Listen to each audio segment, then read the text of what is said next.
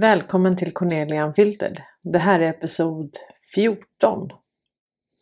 Nu finns det någonting som jag har tänkt ta upp i video efter video och det är det här med toapappret. Det kanske låter konstigt men ni minns ju att det var som brist på toapapper och alla började hamstra toapapper. Och sen fick vi höra att det var egentligen ingen brist. Men så kom det här ut i The Guardian. Och det var att de hade hittat kemikalier, giftiga kemikalier i toapapper över hela världen. Och att det troddes kunna påverka givetvis grundvattnet. Och då tänker jag så här. Ja, för det första är det hemskt. Det är hemskt om det är så att de har förgiftat toapappret. Ja. Så tänk om det är så att, att när det var den här bristen så var det givetvis att folk hamstrade och det kanske inte ens var någon brist. Men det kanske också var att man hade återkallat toapappret. Tänkte jag på. För att ungefär i samma veva så var det Nestlé som gick ut och jag tror de återkallade 70% av sitt sortiment. För att det innehöll så mycket e, e, e, e, e, e. e, e massa E, massa giftiga saker som vi inte ska ha. Så de fick göra om det. Och 2021 då så kom det också det här direktivet från EU om vårt dricksvatten. Och då fick vi också höra att det var brist på de här kemikalierna. Kommer ni ihåg det? Så tänk om det var dubbla meningar med det här. Men det här med toapappret, det har liksom det har legat så jag ska ta upp det varenda gång och sen har inte riktigt passat in. Men jag tycker ändå att det är så otroligt viktigt för det är ju, jag menar hur mycket toapapper går det inte åt egentligen? Och tänk, det spolas ju bara ner liksom. Vi tittar också upp såklart i himlen och vi har pratat om eh, chemtrails och eh, geoengineering och det. Det är ju episod 50 som heter klimatkrisen eller klimatförnekare. Episod 50 i alla fall. Och där pratar vi om det där. Och där fick jag också höra från en att det man nu sprutar ut är aktivt kol för att rensa eh, luft, sjöar, grundvatten såklart och, och hav och så. Men eh, jag vet inte om det är sant. Men jag hoppas att det är sant. Jag hoppas att det är lika sant som att de har åtgärdat det här med toapappret och att Nestlé har återkallat 70% av sitt sortiment. Nu är det ju så att de här helgonen hörni. Mahatma Gandhi, Moder Teresa, Dalai Lama och så vidare. De påven. De faller nu. Och då ville Ulf Hagström påminna oss om att i 2013 så kom det fram då att Gandhi hade använt sin position för att eh, utnyttja sexuellt unga kvinnor. Och sen har vi då Ja, det här med Dalai Lama. Och han gick ju ut och bad om ursäkt på Twitter. Bad han om ursäkt för att han gör så eller bad han om ursäkt för att det kom, att det kom ut? Ja, de här helgonen faller nu hörni. Och tänk dig att de har lurat i oss.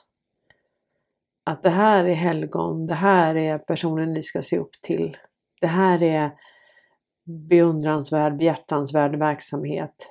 Det här är en nobelpristagare. Han är bäst eller hon är bäst. Alla de där helgonen faller nu.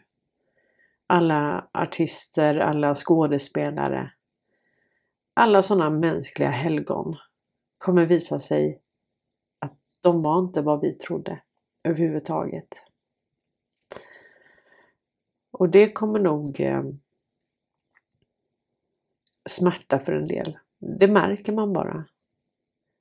Om man kritiserar någons narrativ eller vad den pushar för agenda så blir folk så här, nej, nej inte den, inte den. Det är, du kan kritisera vem du vill men inte den. Alla har vi någon sån. Och jag hittade faktiskt ett gammalt klipp med Carl Bildt. Och det här gäller Ukraina. Och här ser vi hur de projicerar, ljuger, skäl. Det är som Pompeo sa att eh, inom CIA We cheat, we steal and we lie. Carl Bildt var minst sagt på hugget idag. Flera medier var på plats inför utrikesnämndens möte för att ställa frågor om krisen i Ukraina. Men när TV4-reportern Ulf Kristoffersson fick ordet fick han ett nonchalant svar från utrikesministern. Vadå? Ja, men det, det, är väl rätt självklart och det gäller väl oss alla. Va? Men uh, nu försöker du göra sådär affär av detta, min gode man. Uh, det går inte. Det är du som bestämmer vad som är affärer. Men du och jag brukar nog ha lite olika uppfattningar på den punkten. Men det är ju en skillnad eh, som du har formulerat. Nej, nej, jag har inte sett en sån skillnad faktiskt. Det har jag inte.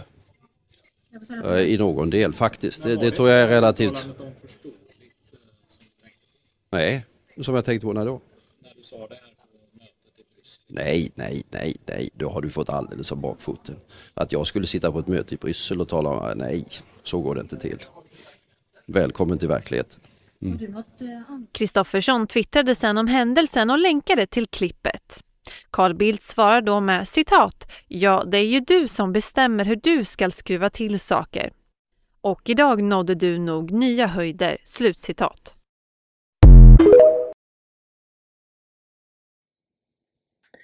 Vi fuskar, vi ljuger och vi stjäl.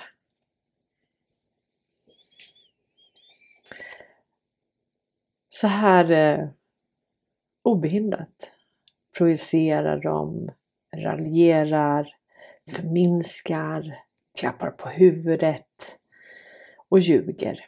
Den djupa staten. Och deras marionetter.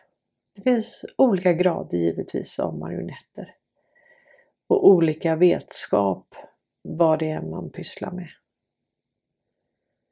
Men låt oss säga att eh, jag hänger ut Carl Bildt som jag gör nu. Och så säger han, nej men bjud in mig till en livesändning, vi, vi gör ett runda bordsamtal. Kommer han göra någonting annat än att fuska, stjäla och ljuga då? Kommer han säga så här, ja du har rätt. Jag är den blodige svensken. Och jag satt i Bryssel. Och jag är en nickedocka till Wallenberg. Nej, det kommer han såklart inte säga. De ljuger. Så varför skulle vi lägga tid på, på det och varför skulle vi ge dem våran plattform? Så här är de. Och apropå det här med eh, Ukraina så har faktiskt Mrs Snakemore gjort en otroligt bra video om det som handlar just om gränserna, alltså Ukrainas gränser.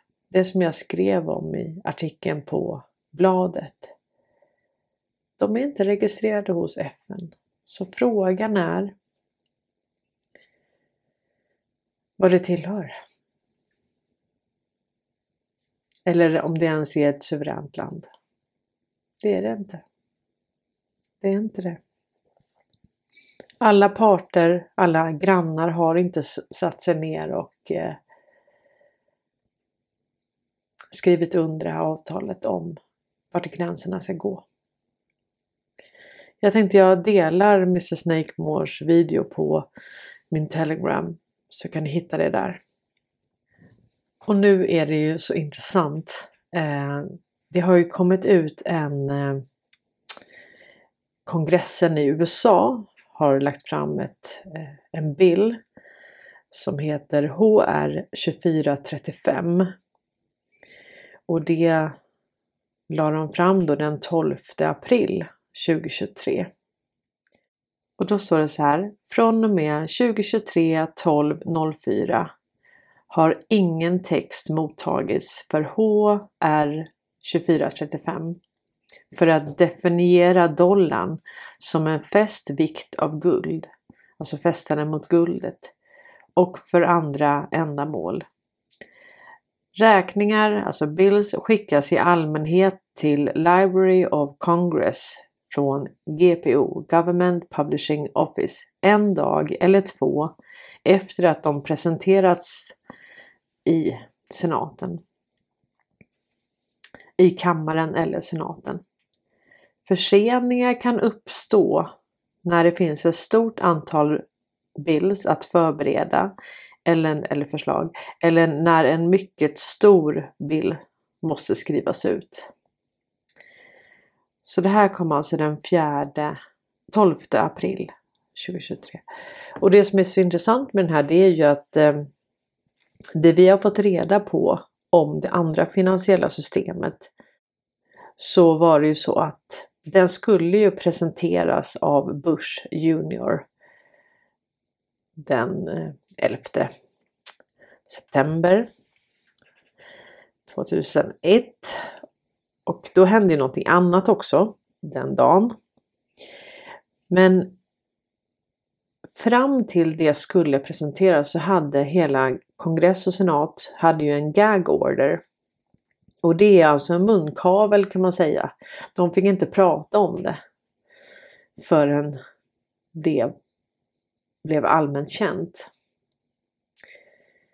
Och varför gör man så? Jo, man vill ju inte ha en bankrun. Man vill ju inte ha panik. Man vill ju inte att folk ska rusa till banken utan det ska vara en smidig övergång. Det är ändå intressant att det här kommer nu. Vi vet ju, tror vi, att de kommer gå med i BRICS. Alltså jag tror att BRICS är det nya finansiella systemet. Det kan givetvis vara så att, det är, att QFS är någonting annat, men jag tror att det är det. Och jag tror att standarden för, för det är ISO 2022. Och det kommer jag göra en episod om. Men det är ändå intressant att det här kommer just nu i USA. När du ser att land efter land efter land går tillbaka till guldstandarden. Så det här är en karta över BRICS utbrednad nu. Och det tyder på att det sker en förändring i USA också. Vi vet ju att petrodollarn är död. Vi har land efter land som börjar handla oljan i annan valuta. Saudiarabien, Ryssland, Kenya och så vidare. Och nu kommer det här. Och det här blir ju ett det här blir ju ett bevis för oss som har pratat om det här i flera år. En annan intressant sak det är ju att Världsbanken nu uppmanar till skuldförlåtelse, skuldsanering för fattiga länder. Och det här är någonting som både Kina och Ryssland har börjat med. Och då står det så här, Världsbanken kommer leta efter lösningar på de växande utmaningarna som utvecklingsländerna står inför. Så har organisationens president David Malpass lovat i ett tal. Att lösa dödläget i skuldomstruktureringar, särskilt för världens fattigaste länder, kommer att stå i centrum för diskussionerna.